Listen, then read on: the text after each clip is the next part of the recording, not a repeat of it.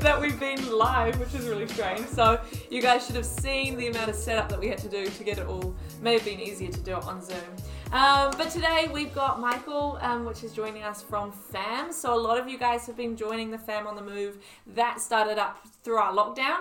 Um, and I thought it'd be really cool for him to come onto the show. Um, bearing in mind the programs do start um, next week, which will be this week by the time this launches. Um, so if you wanted to meet Michael in person, if you haven't been involved already, um, then this is a good chance to get to know him before you do join the session. So welcome, by Thank the way, you. even Thank though I'm in much. your home. But Welcome to the home. yeah, exactly. You want another coffee? exactly. We've already had two.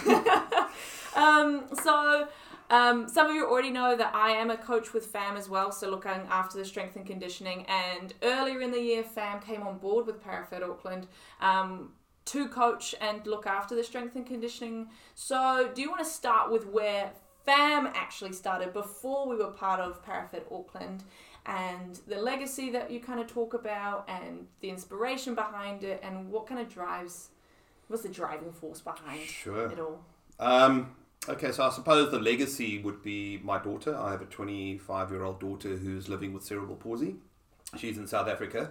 Little did I realize that she would be my legacy uh, for FAM and where it came from.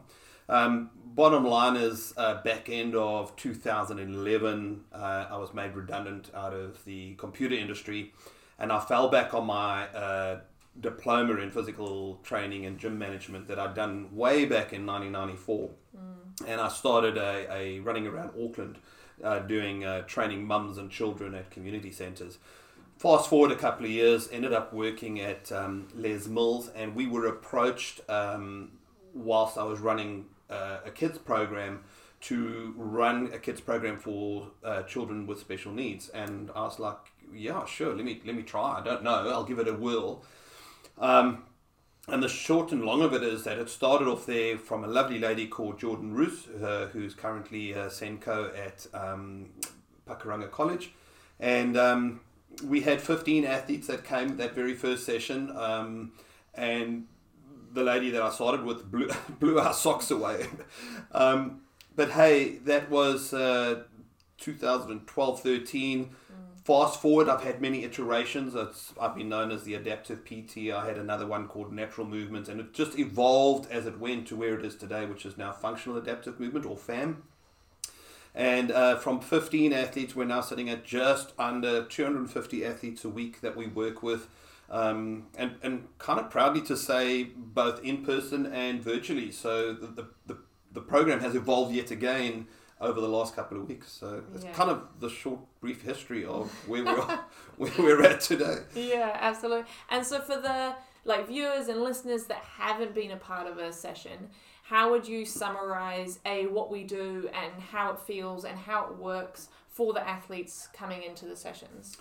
I think our, our first thing is safety. Our first thing is around making a the people feel safe, and secondly that the um, the athlete feels safe. So the area is safe, the athletes feel safe.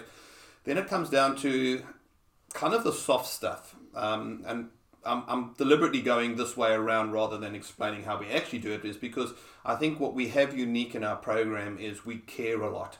We focus on connecting, building rapport. We have empathy. We show compassion. And these are qualities that are very, very hard to find in coaches today. Um, and luckily I found you and you got it. But the point is, it's those are the soft things that really make up the coach and the holistic approach that we apply to our training.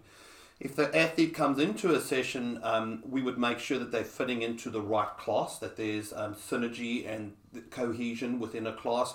Then we would pretty much get into a session, and it's real fun in the sense that we have a, a, a group dynamic warm up. We then move into a strength and a conditioning piece, a strength piece, or a skills piece. And the strength and skill piece is really around some of the biggest challenges that our athletes face. And the one is being balance, coordination, um, moving around either in a wheelchair or a dev- or an assisted aided device or just in the bipedal position. And then lastly is we, we get into a little bit of a sweaty session. So we get the heart rate going and we apply some of the learning from the first session. And then it's uh, into the final piece, which is our midline. and then we have a stretch and a warm down. And the uniqueness of what our program is, besides all the other stuff I've mentioned, is that it's constantly varied and it's always different. And people like that. So they're coming in, they're having this mini competition with each other, but at the same time, they're having um, fun each time. And they're not, oh, we did bicep curls for the last four weeks.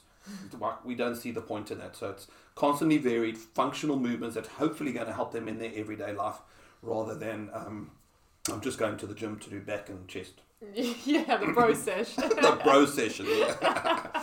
yeah, I know you touched on like kind of where my philosophy sits when I'm coaching and why I love to work in this kind of sector is it's kind of that right of being able to move and being able to grow and adapt and get stronger and fitter and be healthier. Um, but what's kind of your drive behind, like when you're coaching, what's that kind of like passionate moment that happens a lot? You're not allowed to cry on these. No. Um, we can no, edit it out. Yeah, no, that's fine. I think the I think the number one thing for me is the people. It's all about the people. I get passionate about people, and sometimes the smallest of milestones that I see them achieve is what drives me on and spurs me to get going. I have a fire in my belly when I wake up knowing that I'm going to come and do a session with either a client on a one on one basis or in a class basis. I get really souped up, amped to go there because A, I'm going to learn. B, I'm going to get taught something and have to experience something and I have to adapt on the go. But above all, just to see the joy and the love and the care and the, the, the fun that they have mm. and to mm. see these milestones met is just what drives me. And I think just the fact that it is such a welcoming community, and you touched on a word there that I didn't really kind of grasp until maybe a year ago, and that it's everybody's human right mm. to be able to exercise, to move. And it kind of hones in a completely different dimension when it comes to exercise and exercise sciences. There's this capacity of it's your human right. We, it's their right, and everybody should have an inclusive opportunity to mm. come and train and get fit. And if that fitness and health stems off medication, stems off going to hospital for surgeries, etc., etc., well, then we've done our job. Mm. And those are like the long term things, but just that interaction is that's the magic for me. Yeah, and you touch like we kind of take in what we call a specialty population because a lot of other personal trainers or coaches and other therapists and things like that are kind of oh I don't know I don't know how to do that. Whereas I think that we take on the approach that it's like let's see what you can do kind of thing. Um, and so if you let's imagine you had a huge seminar room kind of style and you had every personal trainer ever in the country and you had all the OTs and all the physios and all the parents of um, that have children that have a different ability. If you could have 10 minutes to talk to them, and not everyone here works with um, differently abled, what would you kind of preach? Wow. there's a lot of people. There's a, there's lot. a lot of people, and that's a very big question. Um, mm. I think I would probably start off on the fact that anybody that is living with any kind of disability, be that acquired or congenital, would be these are human beings. Mm they're human beings and forget the lack of abilities that you see before you and engage with the human being in the first instance. Mm. Secondly, by simply asking that person or through the carer or the parent what they're capable of, you will suddenly realize that your skill set as a physio, OT, or physical therapist or PT, you would realize that the basic movement patterns that we're taught they can do. You've just got to have the humbleness to learn to adapt the movement to what they can do, and they will probably help you. Mm. And it's kind of like show and tell, like, hey, this is what I want you to do. What do you think you could do that? No, I can't. Well, what do you think would be working as long as you stick to the same movement pattern? Mm. You can come up with something. And it's not that hard. I think the biggest problem that a lot of folk have dealing, working with uh, people that are differently abled is fear is their fear that they may hurt them more or, or injure them more. And the, nine times out of ten, they're not going to do that. Nobody intrinsically wants to go and hurt themselves. So it's like just engage them on a human level. Yeah. and enjoy the moment. And I tell you what, I find it far more enriching. And, and I, I apologize to my able bodied clients right now. I really do. but I find it totally amazing that I feel more included with my differently abled clients than I do sometimes with my able bodied clients. Mm-hmm. And it's just because there's no prejudices, there's no justices, there's no judgment, there's no. It's just, hey, we just want to do stuff. Yeah. And it's kind of, I think the biggest issue with most folk is they're just scared. They're just genuinely scared Yeah. of the unknown. And hey, man, break through that boundary. Yeah. And what have I learned? Patience. I've learned humility. I've learned, I've learned resilience. I've learned um, to fly on literally the seat of my pants.